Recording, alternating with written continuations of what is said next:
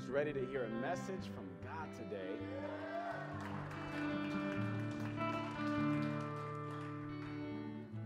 Who is ready to fulfill everything that God has called you to fulfill?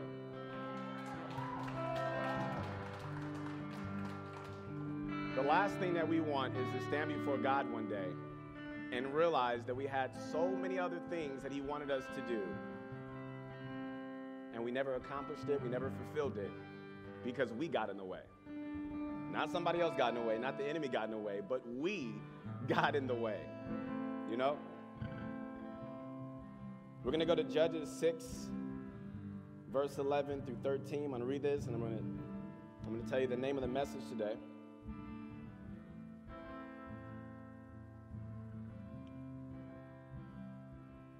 What did, what did he say? He said, I love Pastor Keith. I love you too. I love you too. Oh my goodness. I'm about to cry. He's only two years old. He said, I love Pastor Keith. Oh my God. I'm about to, you guys about to make me cry. I'm not even, I haven't gotten started yet. Lord, that was the cutest thing ever. oh man. Oh, I'm so blessed. Thank you, Lord. All right, Judges 6:11. So it says, Now the angel of the Lord came and sat under the terebinth tree which was in Ophrah. Uh, by, by, the way, last last week uh, it was brought to my attention through my wife and through my mom that I said a particular word completely wrong, um, and um, after being humiliated in that moment, um, I said, "Look, if I say if, if I'm reading something from a scripture, if I say something that's not pronounced the right way, can you just tell me I'm messing up in the moment, please? Just say, look, that's not how you say it. I called something heifer, and it was really heifer, and." You watched the message from last week, you'll notice I said that many times with confidence. I was like, hyper, hyper. And uh, so listen, if I do that again today, look, look, we, are family. Okay, this is I'm not performing. I am not performing. I'm not trying to impress you. But if I say a word that is not pronounced right, just you have the freedom to say how it's really supposed to be said. Okay, just say it, please. Here we go. So I'm gonna try this again. Now the angel of the Lord came and sat under the terebinth tree, which was in Ophrah, not Oprah, but Ophrah. Okay. Um, said that right. Which belonged to Joash the Abiezrite, while his son Gideon threshed wheat in the winepress in order to hide it from the Midianites. And the angel of the Lord appeared to Gideon and said to him, The Lord is with you, you mighty man of valor. And Gideon responded back, just like many of us respond back. And he said, My Lord, if the Lord is with us, why then has all this happened to us? And where are all his miracles, which our fathers told us about, saying, Did not the Lord bring us from Egypt? But now the Lord has forsaken us and delivered us into the hands of the Midianites. This is part four of Born Identity. The name of the message today is called Think About It. Everyone say, Think About It. Father, we just thank you, Lord, for the anointing in your presence, Lord. I, I, pray in Jesus' name, Lord, that you would reach the people today, that you would connect with hearts today, that you would connect with spirits today. Father, in Jesus' name, even people who are watching online that come across the YouTube channel and watch this video, Lord, I pray that you would shake them, even in those moments, Father, that they come online. Father, I pray for divine appointments for everybody in this place. In the name of Jesus, I decree and declare that no one is going to leave the same. In the name of Jesus, but everybody that is here or listening in some form of way is going to experience a breakthrough. A breakthrough in their marriage, a breakthrough in their family, a breakthrough with their physical health, a breakthrough with their mental health, a breakthrough, Lord Jesus, financially, a breakthrough emotionally. In the name of Jesus, Lord, we agree and we come into agreement with the word that people are going to experience breakthrough today under these words. In Jesus' mighty name, amen. Amen. Come on. Yeah. Yes. Uh, you may have a seat. Thank you, brother. Man, I love having expectation because expectation is faith. You know, please, Western culture church is so commercialized, and we come and we see a performer on the stage, and we're supposed to tap dance and make people laugh, and we sit in our comfortable seats with air conditioning. L- let me tell you this like at the end of the day the church the church god is calling us to be the church but he wants his church to experience power and transformation I am, we are not here to do this to draw crowds of people just so we can sound popular and be popular, you know, in the world. We want transformation. We want people to be changed. And so every single week when we come here, we are prayed up. We have fasted. We have we have interceded. We're like, God, what are you saying to your people? Because this is the time and time and time and era that we live in. We cannot play church no more. The world is getting darker and darker. Society's propaganda is closing in on us each and every single day. And if we do not know who we are in the Lord, we are going to get crushed. We are going to get ambushed. We're going to lose our families and relationships. We're going to be overwhelmed by fear and anxiety. We're, we're going, to, we're, we're, we're going to lose the battle if we do not step into the things that God is calling us to do. So that's our mission. Amen? Everyone say, think about it. You know, I, I remember I came home, uh, this wasn't recently. But I came home one time and the kitchen was stinking. I was like, what is going on? I went to the trash can, you know, because that's what you think is the trash. Maybe some food got thrown in the trash can, right? There was no food in the trash can. I was really confused, like, what? What is stinking this house up? And then I went to the fridge and I realized that we had some leftovers that had been in there for way too long. And uh, it stank up the entire house. Let me ask you this question Does, does anybody a fan of leftovers? Any leftovers? Okay, cool, cool. I love leftovers too. But if leftovers are in your fridge for too long, you do you know it can be dangerous? Like really, really dangerous? And many of us, our minds right now have been stinking because we have some leftover thoughts that should have been thrown away years ago.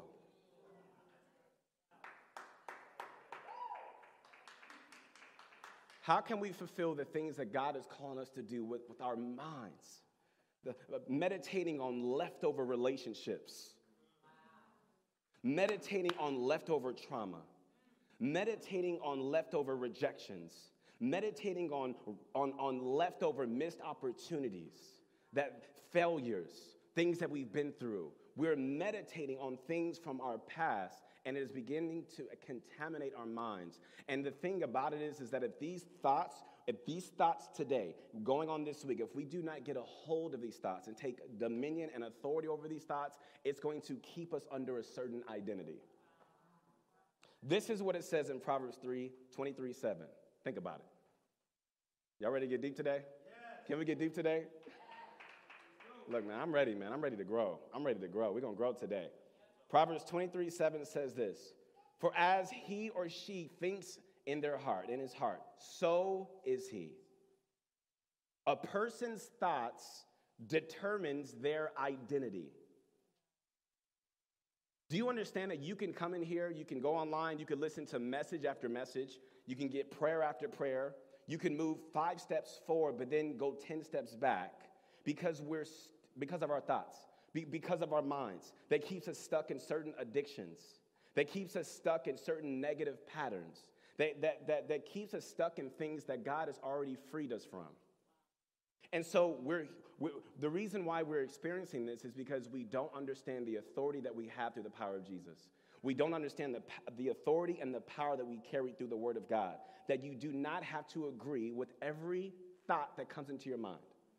That through the power of Jesus Christ, through the word, you can take captive every single thought that comes in your mind that is not agreeable to the word, and, and, and, you can rebuke it, and you can say, I don't receive this, and you can, you can instead reach for God's true thoughts about who you are.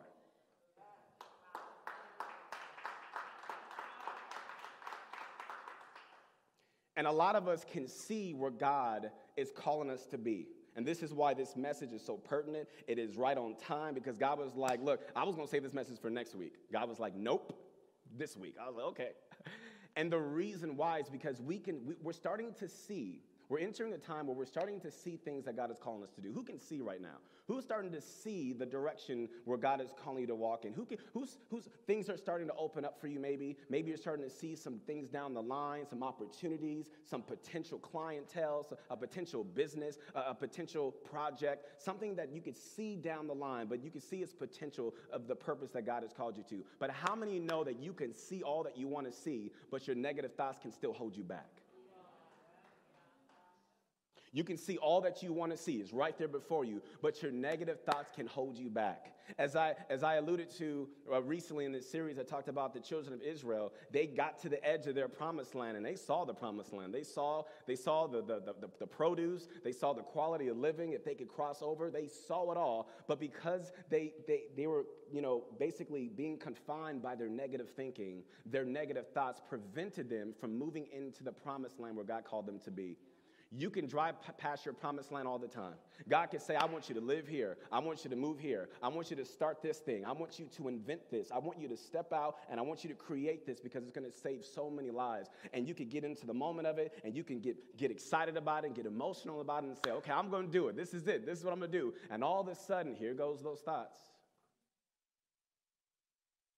All of a sudden, what if I fail? All of a sudden you start thinking about and replaying all the disappointments and the time you lost money and the time you lost that relationship and the time that this thing didn't work out and you begin to be hunted by your own trauma from your past. We start even thinking about identity stuff going back to when we were a kid and we start thinking about what, what mom said about me and what dad said about me and what my brother or sister or cousin said about me. And we start we start start believing with it and start agreeing with it when we're trying to step out and we can never fulfill. We we start a lot of things but we can't finish it. Hey i got this hope. I got this business idea. This is what i'm gonna do. And then and then and then something happens and, and people are like what happened to the business thing? Oh i'm, I'm doing something new now. I'm, because every single time we start doing something, it's our negative thinking that prevents us from entering our promised land. And God is saying, in order for you to walk into the identity and to do the things that I'm calling you to do, you got to think about it. You got to think about who God has called you to be each and every day of your life. Because, because a person's thinking determines their identity. It's not coming to church. I wish it was. I wish coming to church determined your identity. I wish watching messages online determine your identity. No, it's actually your day to day thinking that determines who you are. Listen, I cannot, I'm, I'm, like, Lord, use me, but I cannot compete with your day to day thoughts. I, can, I, I can't do it, you know? And so God is saying this, this, is, this is the time to do it. And so I'm excited because in this series, we've been talking about spiritual identity. Everyone say spiritual identity. And I love, I love talking about spiritual identity. I love talking about how God sees you. I really, really do because He loves you so, so, so much that when God sees you, He sees you as the apple of His eye. He sees you as His treasure. He sees you as His beloved. When God looks at you, He sees you as His child. He sees you as His baby. He sees you as His daughter. He sees you as His son. That when God sees you, listen, He is not disappointed in you, He is not mad at you. A lot of times we attribute God, the way God sees us, with an experience with a parent. If we were in trouble with that parent, or if we're not on good terms with that parent, or, or, or, or, we associate the way God sees us with someone, a mentor, or a teacher, or someone that was in some type of position that we looked up to, and they were like a spiritual parent. And we start to associate how God sees us with how they see us.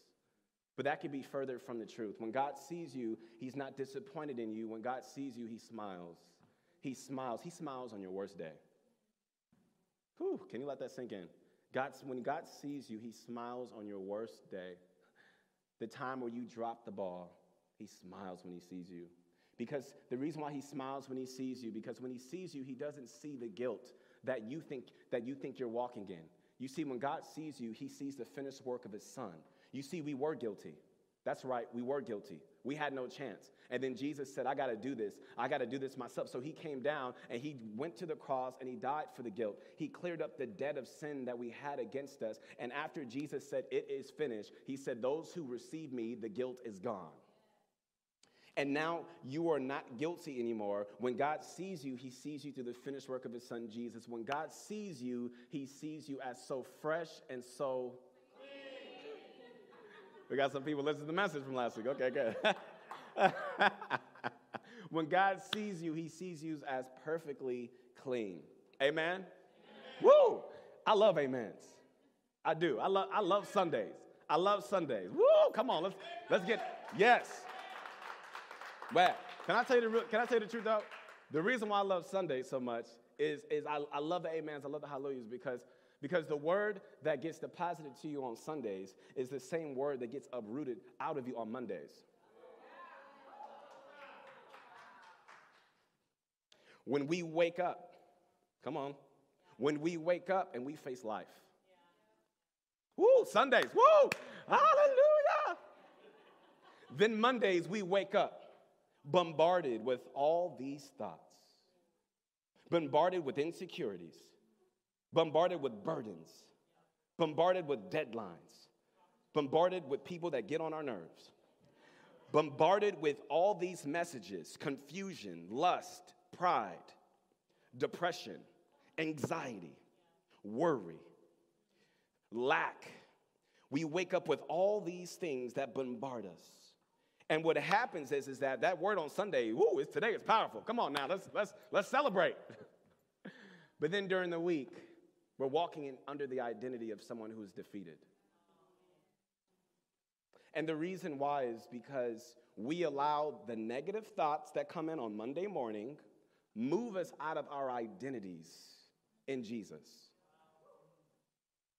And so today, I, I, we, we got to go there. We got to go there because, look, I don't want you just to walk in victory on Sunday. I don't want you to just walk in victory listening to a message online and be like, woo, praise the Lord. And then you wake up the next day and it's the same thing, the same thing, the same thing. And then we realize that although, you know, the days are passing, we're not necessarily growing in our relationship with God nor in the Spirit because our negative thoughts are running the show. Amen? For as he thinks in his heart, so is he. A person's thoughts, like I said, determines their identity. Romans 12, 2, this is what it says. Romans 12, 2 says, And do not be conformed to the pattern of this world, but be transformed. Everyone say transformed transformed by the renewing of your mind. What does this mean? That means God has given you access to be transformed. To be transformed, not, not becoming like a part of like weird, like you joined a cult. I don't mean that type of transformed, okay? Like you start dressing differently and you know, I'm not that's that's just weirdness. Run. Okay, I'm not talking about that talking about a spiritual transformation where people that don't know Jesus can see Jesus on you. No, you didn't hear me. I'm talking about people who don't know God can see the presence of God on you. They may call it energy, they may call it good vibes, they can call it whatever they want. They see the presence of God on your life. That is called spiritual transformation. Spiritual transformation is not a Sunday thing. Spiritual transformation is a Monday through Saturday thing. And that's what God wants for us to be. Now, He's not, that, what I'm not saying is, is that, okay, it's time to be perfect. I, I always got to give this disclaimer because I'm not talking about perfection and I'm not talking about works. All I'm saying is God wants your mind. And if you can give God your mind, then you're going to be able to walk in your identity and fulfill the things He's called you to do.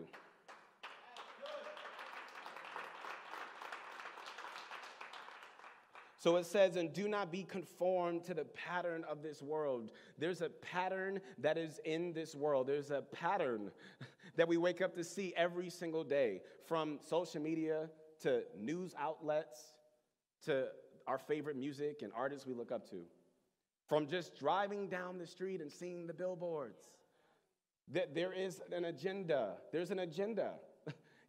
you, if you have any platform, you understand there is an agenda. There is assignments. There's an agenda of lust. There's an agenda of pride. There's an agenda of, of adultery. There's an agenda of rebellion. There's an agenda of chaos.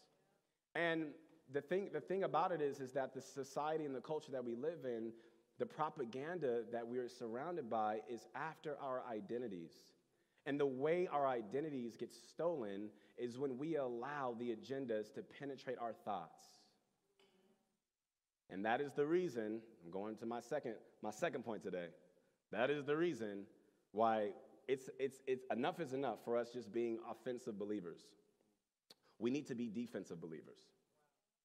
You see, receiving a message like this, this is easy to do. That's offense. Getting prayer from somebody, that's it's easy to do. That's that's offense. Getting an encouraging word from someone, woo, that's amazing. That's offense. But then during the week, we don't know how to defend ourselves. You know, um, anybody like sports? Any sports fans in the house? Yeah. Yes. Recovering from a broken heart. Uh, Javier was my therapist this morning. And I told him it wasn't fair that the Lakers lost the way they lost. I don't care about injuries. I'm sorry, let me stick on the message. We're going to continue our session after church today. Um, you know, when it comes to baseball or football or basketball, you know, like sports like that, like, you know, offense will win you games, right? Offense will win you games, but defense wins. Oh, I do got some sports fans. Offense will win you games, but defense wins championships. And so we are not winning championships because we only focus on offense as believers.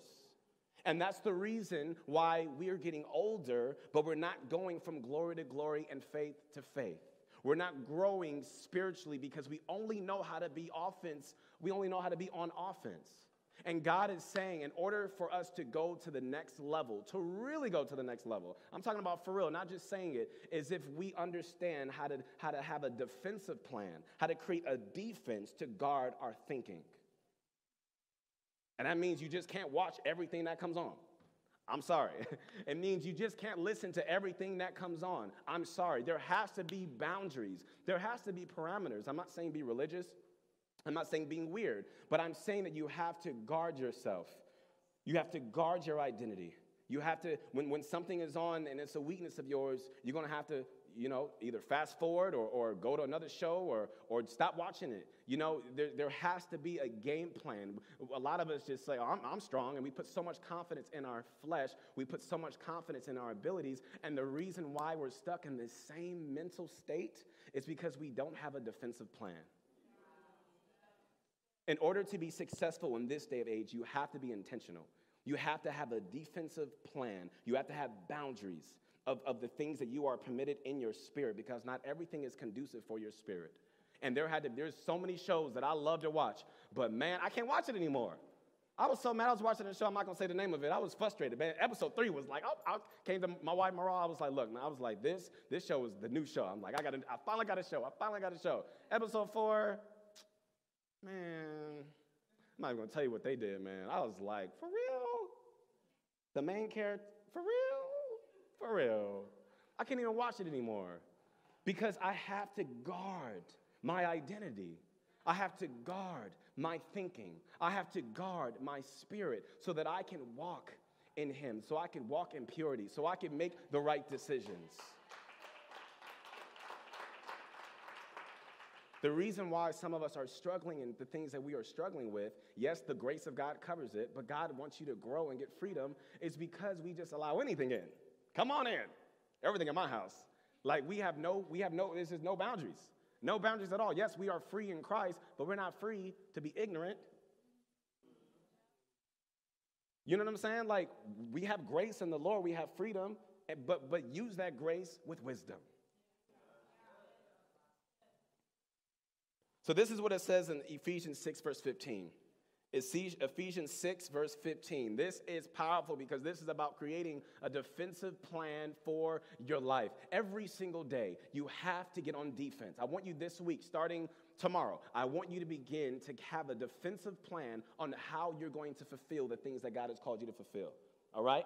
And for you to get this plan, you have to understand that as a child of God, there is a spiritual war that is happening around you that you cannot see. You have to look at yourself like a warrior of Jesus. You have to look at yourself like someone who is armed. You have to look at yourself like a soldier.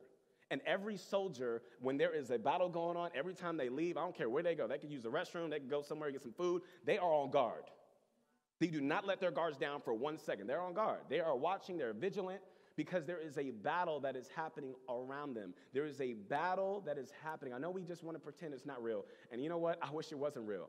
I wish we could just chill every day and do what we want. But there is a battle. And I'm telling you, the battle is an opposition of demonic forces that is here to steal, kill, to kill, and destroy your identity. And it is so real, and I've seen it with my own eyes. and I'm like, oh my goodness. So we gotta we gotta get this. This is the defensive plan. So it says, finally, my brethren, be strong in the Lord and in the power of his might. Put on, thank you, I love that. Put on the, then how can we just put on one shoe? Put on the full armor the entire armor, the whole armor. But the reason why we are being beat up, being jumped by the devil, and we are losing to, to, to, to this depression, we're losing to this fear, we're losing to this addiction. Every time we think about it, we, we, just, we just give in. The reason why our thoughts tell us what to do and we just go for it, we can't control our tempers, we can't control our hearts, we can't control our thoughts and our mind. The reason why is because we wake up every day and we just put one shoe on. We say a little prayer. God, thank you for this day. Uh, bless it. Bye. And we wondering why we are we have been walking in this defeated identity. It's time for warriors to arm yourselves in the spirit in the spirit. You have to defend yourself. You have to have a defensive plan because, yes, you'll have some good days because offense does win you some games, but you will never fulfill the championships in this season that God has for you if you do not learn how to play defense. We have to defend ourselves. This is what it says Put on the entire armor of God that you may be able to stand against the wiles of the devil. Here's, here's, here's, a, here, here's the scripture. For we do not wrestle against flesh and blood. Meaning, this ain't just a coincidence. You're not just having a bad day. That person at work that, that has an attitude with you for no reason, that's just not happening for no reason. There's something behind that. There's something behind that phone call you just got. There's something behind why you waking up feeling a certain way you're waking up. Why do I feel like this? There is, a, there is an agenda. It says, but we do not fight against flesh and blood, but against principalities, against powers, against the rulers of the darkness of this age, against spiritual hosts of wickedness in the heavenly places. This is the spiritual realm. So it says in verse 13, it says, Therefore, take up the entire armor of God. It's letting you know again, you have to, to do this, that you may be able to withstand the evil day. Now it's going to break down how to do how to put on your armor. Okay, well, how do we put on our armor? What does that look like? Verse 14, it says, Stand, therefore, having girded your waist with truth. Everyone say truth. truth. Having put on the breastplate of righteousness. Meaning, that each and every day you got to remind yourself in the Lord that you are his righteousness. Because then the enemy cannot make you feel guilty or feel condemned or make you feel unworthy or less than. No, no, no, no. Each and every day, God, I thank you that I am the righteousness of God. I thank you that you love me. I thank you that you're not mad at me. Yes, I know I'm going through this. Yes, I know I'm going through that, but I thank you that you have a plan for my life. You see, you do not leave your house without you reminding yourself that I am the righteousness of God. That's one. Defense. It says, and having shod your feet with the preparation of the gospel of peace. Of peace. Father, I thank you for your peace. I'm going through this fear. And so you say, God, I, I, I'm, I'm, I'm kind of worried about this situation. And, and, and whatever you have to do in that moment, you, you come to God and say, God, I'm struggling with this fear. I don't want to just live with this fear. I don't want to just carry this fear. God, I surrender this fear. I don't know how this is going to happen. I don't know how this is going to work out. I don't know how I'm going to get the, the finances to take care of this. I don't know, but you do, God. And so, Lord, I surrender this to you. That's number two. You leave, you walk in his peace. Don't tolerate just being scared. Don't tolerate being afraid or being nervous. No, you don't have to live like that. You don't have to live in the thought process of being afraid. No, you have a reward, you have an inheritance, you have a benefit that you have to take advantage of. You have the King of Kings and the Lord of Lords, not only as your Father, but living on the inside of you. You do not have to be afraid of nothing. Of nothing. When, my, when, when our uh, our sister Pandora went through what she went through, you know, and, and she, you know, got a, got a negative report for the doctor, you know, I said, I said, don't let the enemy distract you. I said, don't let the enemy distract you from you praising him, from you praising God, from, from, from you doing the things that God has called you to do, because all this is is just a distraction. And all it was was just a distraction. And so all the things that the turmoil, that the challenges that we face, they're just distractions. You keep your eyes on Jesus. You keep your eyes on him and let God take care of your distractions. Let him take care of your distractions. So it says 16, verse 16, it says, above all, this is very, very, very important. This is it. Above all, like this is the most important thing. That's why it says above all. Like they should have put this first. the writer was like, oh my God, I forgot. Above all. It should have, went up there, but I'll just say above all and it covers it. Okay. Above all, taking the shield of faith.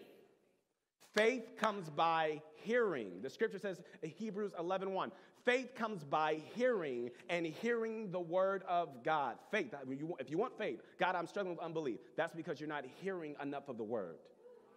If you're struggling with unbelief right now, I can't believe for this. It's too big for me. I, I have this physical pain in my body, but I can't believe for healing. I, I'm struggling in my marriage or relationships, or I'm struggling in my heart, or I'm going through this situation, but I don't have enough faith to believe. Then that means God is saying to you, you need to hear more. You need to hear my word. Faith comes by hearing and hearing the word of God. But if faith comes by hearing and hearing the word of God, well, so does unbelief. So does fear so does lust. So does pride. So does all these other things that come in. And that's the reason why defensively I have to guard what I'm listening to all the time. Because if faith comes by hearing, so can these other things come by hearing. So this is what it says it says, above all, taking the shield of faith by hearing the word of God, with which you will be able to quench all the fiery darts. Did I say that right? Sorry, I did go to school and I did graduate from college. I, I do. I, I'm not to name the college. They're to be very embarrassed at this moment, but just trust me that I have. Yeah, okay, anyway, let's go. Um, okay, which you will be able to quench all the fiery darts of the wicked one. Fiery darts of the wicked one. This is talking about thoughts. Thoughts. Everyone say thoughts. So it says, above all, this is the most important thing taking the shield of faith.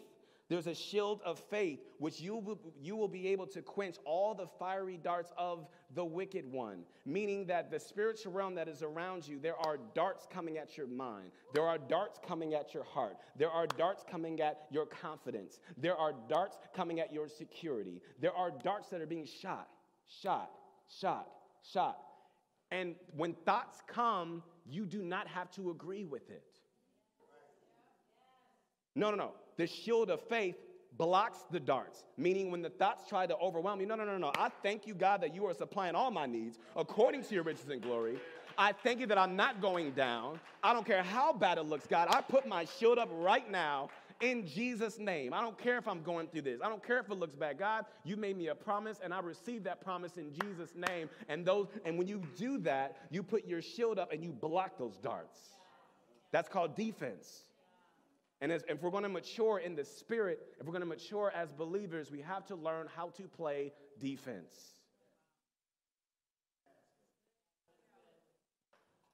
One thought comes in someone's mind, and all of a sudden they agree with the thought. And that's it, and that's their identity. That's just like that. You do not have to agree with every thought that comes in. Matter of fact, if it doesn't line up with the Word of God, you better not agree. No, no, no, I'm not crazy. Uh-uh, I don't, I don't care what the doctor said, or I don't care if they're trying to, they're trying to give me this, this, this label on me. No, no, no, I rebuke that. Uh-uh. Uh, you can try to call me what you want. Not, I'm not that. I do not receive that in Jesus' name. So it says right here, it says, and then take the helmet of salvation. The helmet of salvation Meaning that each and every day, like I said, you have to put on the breastplate of righteousness. Righteousness, okay? Number one thing, righteousness. For those of you who are not taking notes, I feel like this is like a spiritual class today, so you probably should, okay? Because you not, I mean, I'm telling you, you wake up tomorrow morning and you be like, what did he say yesterday? All of a sudden, all the thoughts start coming to your mind, and you, it's a wrap. Um, man, the YouTube video doesn't come out for another day, you're really in trouble. Man. So the number one thing is righteousness. Remind yourself that you are the righteousness of God. The second thing is don't leave your house without peace. Do not leave your house without peace. Or if you're staying home all day because you're working, just don't leave the room without peace. I don't know. Um, don't go into the kitchen without peace. I don't know. Okay? Um, and then taking the shield of faith, man, taking the shield of faith, and faith comes by hearing and hearing the word of God. When I'm reading the word and I'm reading the word, I'm getting faith so I could block out all the darts of the enemy. And the last thing is you have to put on that helmet of salvation because the enemy comes after your head. Once the enemy gets your head, it is, it is game over. In a war, you strike someone's head, that's it. And so that's where the thoughts are. And so the enemy's coming after your thoughts. But with all this, you are girded and guarded. Amen? Amen. Amen. Before I get into the text real quick, I want to talk about relationships. Can I talk about relationships real quick? What if you're stuck thinking a certain way because of the people that you hang around? 1 Corinthians 15 33 says, Do not be misled. Bad company corrupts good character. You know, uh, my wife and I, we, when we first got married, like, and we still, we still are today, like, we're very big on, on our words and declarations. Like, we do not say, like, I don't care what we're going through, if we don't have any money in the account, we never say, I'm broke. We never say, man, I'm struggling. We always speak life over our situations. That's just how God has trained us, and it's worked time and time again. And so we always come into agreement with what God says about us, right? And I remember we started hanging out with a group of people, and the group of people that we were hanging out with, you know, they were really fun. I loved hanging out with them. Um, but we noticed that when we started hanging out with them, this was, I don't know, five years ago. I noticed that when we started hanging out with them, they would all, they would all talk a certain way. And I remember like the first couple of times like I noticed it, like they were always very negative. They would always complain about their issues and struggles. And, um, you know, it was just one of those things. And, and so months later, we're at home, we're talking, and all of a sudden I'm talking to Maral and I'm like complaining about all the issues that are happening in my life. And in the moment, we both caught at the same time. We're like, oh my goodness, we sound just like them. And we realized because we were hanging out with them so closely, like every other day, to the, it, it affected the way we were thinking. We started thinking like how they thought. No matter how much Bible time we got, no matter how much time we prayed, no matter how much time we went after God, because we were hanging out with these people every day, it trumped all that. Because at the end of the day, bad company will always corrupt good character no matter what. No matter what. And so we had to take a few steps back and, and get balance in our life because we were starting to sound and starting to think like them. Proverbs 4:23 says this. It says, "Above all else, guard your heart." You have to play defense. Above all else, guard your heart. Because it says, this is the NIV, is NIV? I don't know if you put the NIV up. I got two versions, the NIV and the New King James. I want you to see both.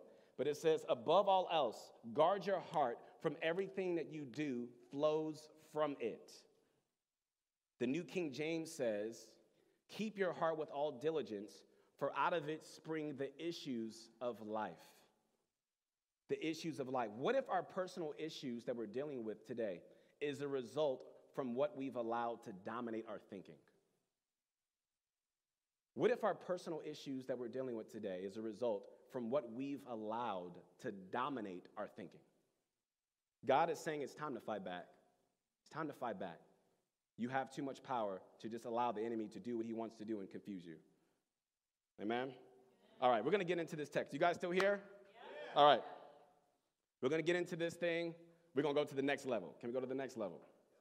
Go to the next level. This is, this is really powerful. Like, this part is really prophetic as well. Um, because I want to talk about this. This is, um, we're going to get to Judges, Judges 6 3. And I want to talk about someone named Gideon. But I want to talk about Gideon from a perspective that, that I've never really heard from, and, I, and, I, and God showed me how it's really relevant for this message.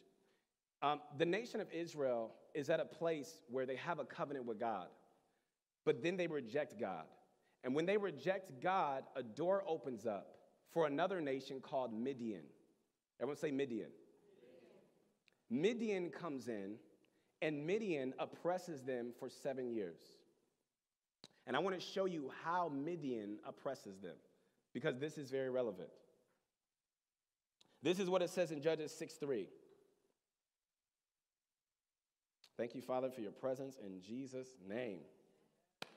Thank you, Lord. Man, sorry, I was just feeling like resistance. Thank you, Lord. All right, Judges 6 3. So it says, so it, so, so it was, whenever Israel had sown, everyone say sown, Midianites would come up. Verse 4 Then they would encamp against them and destroy the produce of the earth as far as Gaza, and leave no sustenance for Israel, neither sheep, nor ox, nor donkey. I'm gonna say it again. So it was whenever Israel had sown, sown. When, when you're reading about sowing, everything about sowing has to do with abundance, okay? And I got I want to show you something real quick. Everything about sowing has to do with abundance. What you sow in one season, right? A farmer sows in one season, the farmer reaps the abundance of the next season. Okay. God's people are sowing year after year. This is so important. They sow year after year. And every single time they sow for seven years, every single time they sow, they're trying to get a harvest. They're trying to get breakthrough. They're trying to get an abundance. Every time they sow, this other nation called Midian comes out of nowhere and they come to destroy the land. Midian is not coming to kill them, Midian is coming to kill their seeds. Midian is not even thinking about them, they're, they're just trying to destroy what they have. And I want to show you what Midian looks like in our lives. You see, seed, you know, you, you put a seed in, seed in the ground and you expect it to grow. Seeds in the Bible represent the Word of God. God has given us seeds. And the thing about it is, is that he's, put, he's given us seeds, but, the, but there's a reason why we're not reaping. We, we sow a lot. We're, we're, we sow financially, we sow physically, we sow emotionally, we sow mentally, but there's a reason why we haven't seen the harvest yet. There's a reason why we are not reaping. And I have to expose this because this is very important because I know that people right now are believing for a harvest. They're believing to reap the things that God has put in their hearts.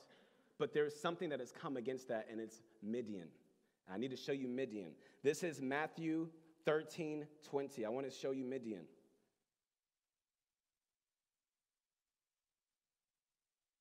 Matthew 13 20. It says, But he who receives seed on stony places, this is he or she who hears the word and immediately receives it with joy. Let me tell you what happens every single Sunday across the world.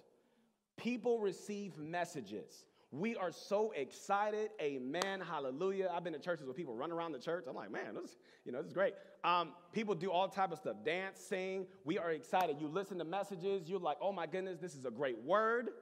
This is a great word. This is a great message. This message spoke right to me. Man, God, God was just, God was just speaking to me on this one. This is, I mean, wow, this changed my life. You see, this is the sowing. The Israelites would sow every single year, and they would always expect a harvest. And we hear messages, and the seeds are being sown, but we're not reaping it. It's the same exact thing that happens every New Year's Eve. We, New Year's Eve, we're so excited for the next year. We, we write down our vision, we write down our goals. Man, this is gonna be the best year ever man, I'm gonna do this. I'm gonna change this. I'm gonna start working out here. I'm gonna start doing all these different things. We put all these visions down, and that's the sowing. But let me tell you what happens for many of us and what's been happening to a lot of us. Verse 21, here we go. Here's the truth. It says, Yet he who's been sowing has no root in himself, and so only endures only for a while. No root. Everyone say root. Root, root, root. The reason why the church in totality is not moving in power, the reason why we are not moving in power is because on Sundays or when we hear a message, we're very emotional. But Monday through Saturday, we're not rooted in Jesus. Whoo! Whoo! Holy Spirit, thank you, Lord. I'm tired of being emotional and then living the rest of the week and under another identity. Because being emotional, I guess it's just cool for community, and to, we get some goosebumps, we get a couple lives, we shout a little bit, but it's not doing nothing for my marriage. it's not doing nothing for my children. It's not doing nothing for my relationships. It's not doing anything for me at my job. There's no changes, there's no growth, there's nothing happening in my life. I look the exact same because I only understand offense and not defense. And so people are not rooted in Jesus. And here's another truth. Whoo, I can't wait to say this. Man, thank you, Lord. Let me give another example. Another example of not being rooted in Jesus is when we only hear the voice of God through a person. We never hear the voice of God on our own. We've gotten to the point where it's almost equivalent to someone that's in their 40s but they're living with their parents. It's like that. We get so dependent on people that it makes us not have to rely on hearing from God on our own. And that is a life of deception. You will never hear, you will never do the things that God has called you to do if you only hear God's voice through a person that is speaking. You need, we have to get in position where we can hear the voice of God on our own. God wants to speak to you. I am not better than anybody in this room. He loves you, he loves you, he loves you. He don't have no favorites. He loves you. If he could do it for me, he could do it for you. God wants to speak to you. He wants to speak to you through, you know, during your week. He wants to speak to you in the car. He wants to speak to you when you take your walks. He wants to speak to you on lunch break. He wants to speak to you when, when you're washing the dishes or cleaning up. He wants to speak to you in the way that he speaks to you because everyone is different. Amen? Amen? And so, in order for that to happen, we have to get rooted in Jesus. It's time to grow up in the Lord, and it's time to stop just depending on God on a Sunday or on another day that you attend church or you watch online. It's, stop, it's, it's time to stop depending through on people and start getting in our position as a child of God.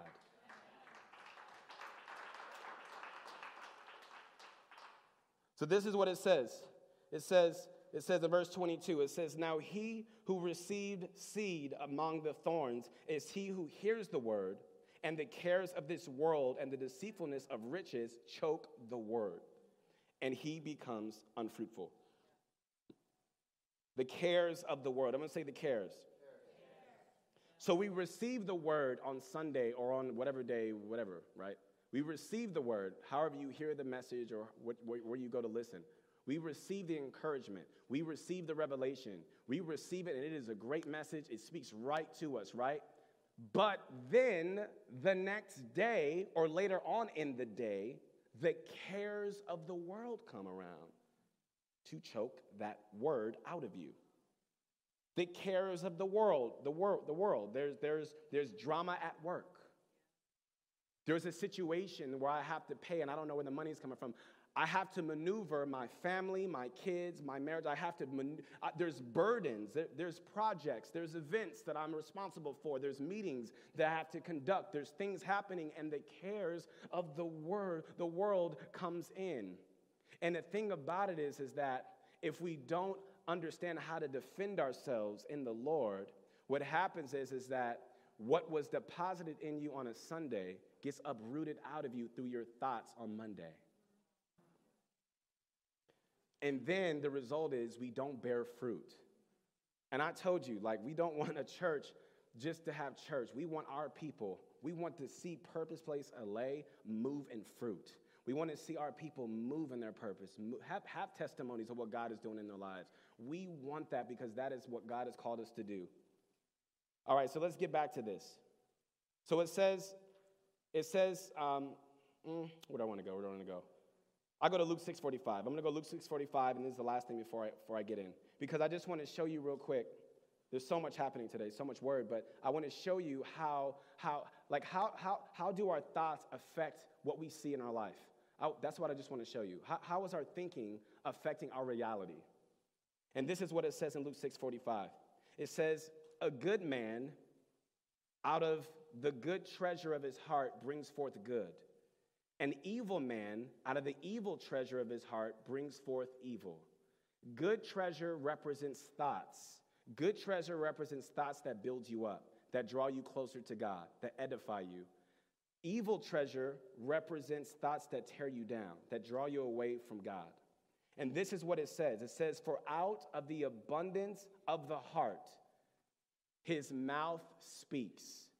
Out of the abundance, meaning, get this, whoever is winning the battle, if, there, if the good treasure that's in you is winning the battle, you're going to start speaking like you're going to be speaking the good treasure. If the evil treasure is winning the battle and it has more of the abundance, the evil treasure is going to come out of how you speak.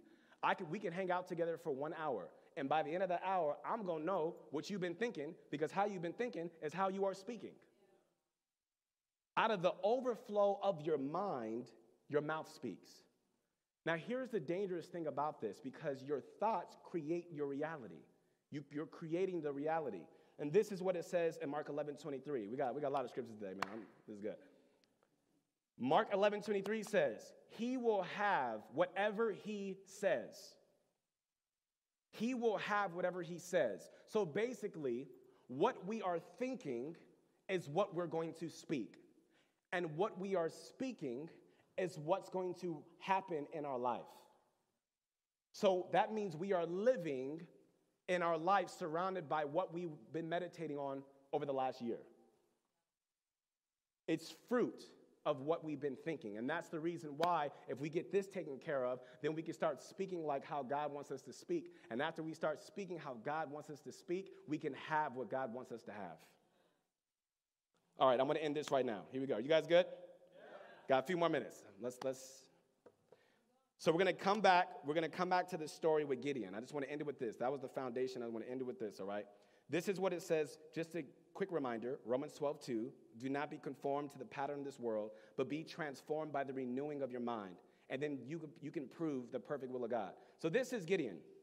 Gideon is in a place where the Midianites have been oppressing his people for seven years. And I want you to see what Gideon is doing. Look at this. It says, Now the angel of the Lord came and sat under the terebinth tree, which was in Ophrah, which belonged to Joash the, the, the Abiezrite, while his son Gideon threshed wheat in the winepress in order to hide it from the Midianites. Right now, we see Gideon hiding. He's hiding because he is conforming under the pattern of the world. Because in the world that he lives in, everybody hides from the Midianites. He's just doing what everyone else is doing. He's fearing how everyone else is fearing. But most importantly, he's thinking how everyone else is thinking. And I want you to see what God does, and this is so powerful. This is what God does. It says that an angel of the Lord appeared to him in verse 12 and said to him, The Lord is with you you mighty man of valor. What do you mean the Lord is what? Like, what, God, why would you say that? Gideon is hiding. He's thinking and moving in fear. And the first thing that God does is, is speak the word over his thinking. God says, before I can use Gideon, I first need to renew his mind.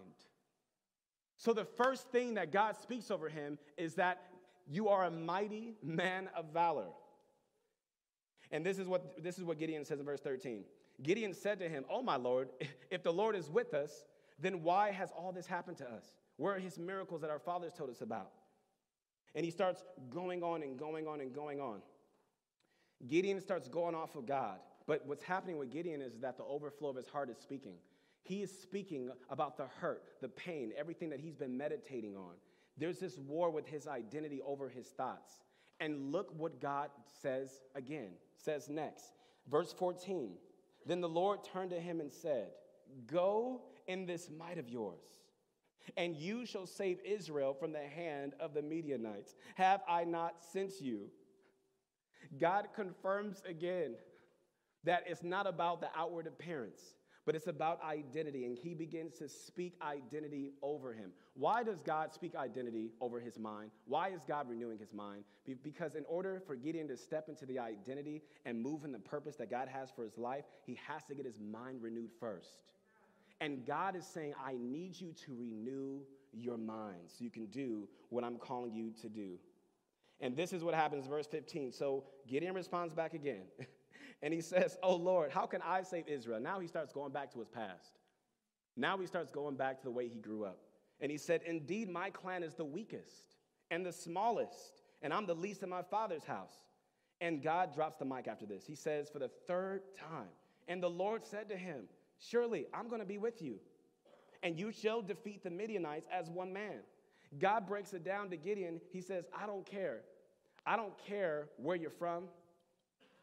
I don't care your, your age. I don't care your gender. I don't care the mistakes and the failures that you, you, you have. At the end of the day, none of that matters because I am with you. I am with you. And that is it. That is it. So then he steps into his identity. You guys can stand to your feet as we close.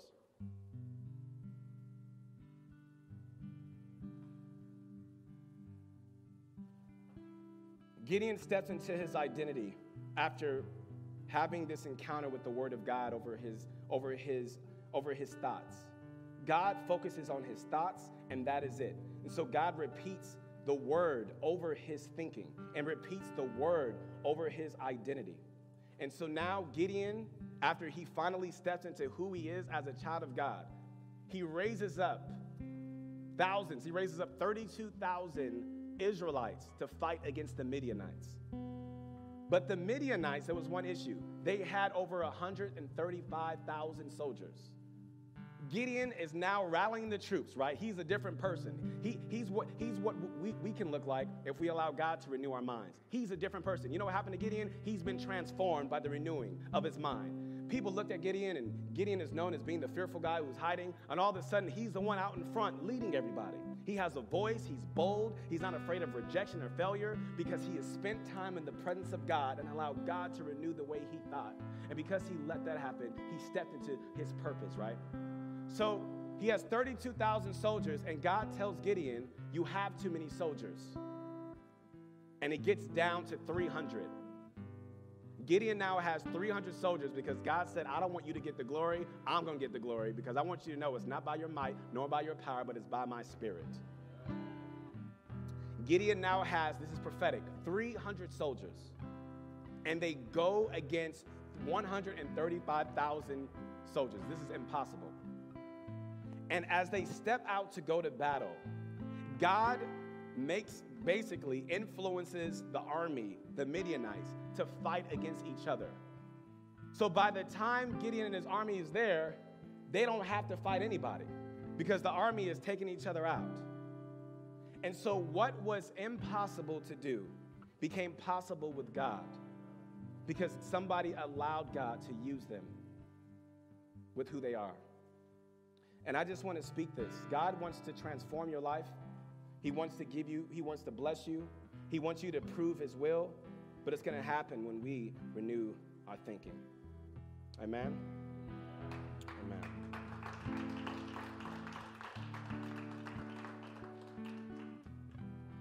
Man, I just want to pray. Father, I just thank you.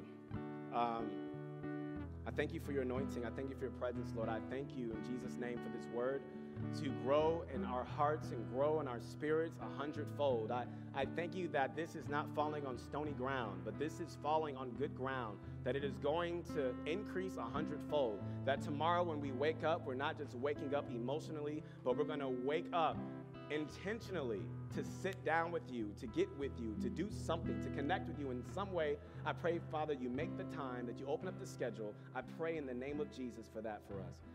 And if people who are watching today never received Jesus or never invited Jesus into your heart, He's not mad at you. He's all He's looking for you to say is yes. And so receive Jesus. All you have to do is just say, God, I believe what you did for me on the cross. I believe that you took my place, and I believe that you love me. And the Bible says you will be saved. And so, Lord, we thank you for your presence in Jesus' name. Amen. If you guys received the word today, Let's give him a praise.